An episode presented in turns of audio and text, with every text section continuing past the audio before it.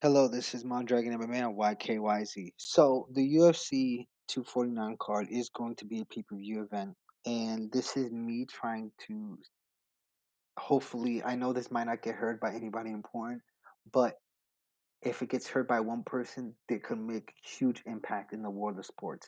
If Dana White were to make and talk to his business partners and make this card free on ESPN Plus or make it free for everyone to watch, he would have the intention of almost everybody, sport fan or non-sport fan, um, pers- person.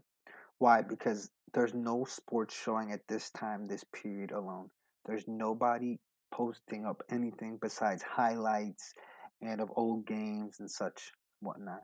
Right now, the UFC could potentially bring in so many people to watch these fights. You could have almost 30 million people watching this, 50 million people, or even more.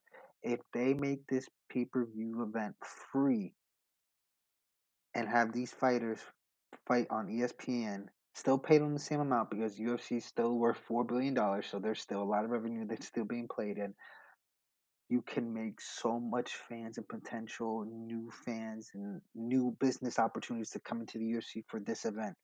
The UFC needs to understand this is the perfect way to attack a new market right here, this very instant. UFC on ESPN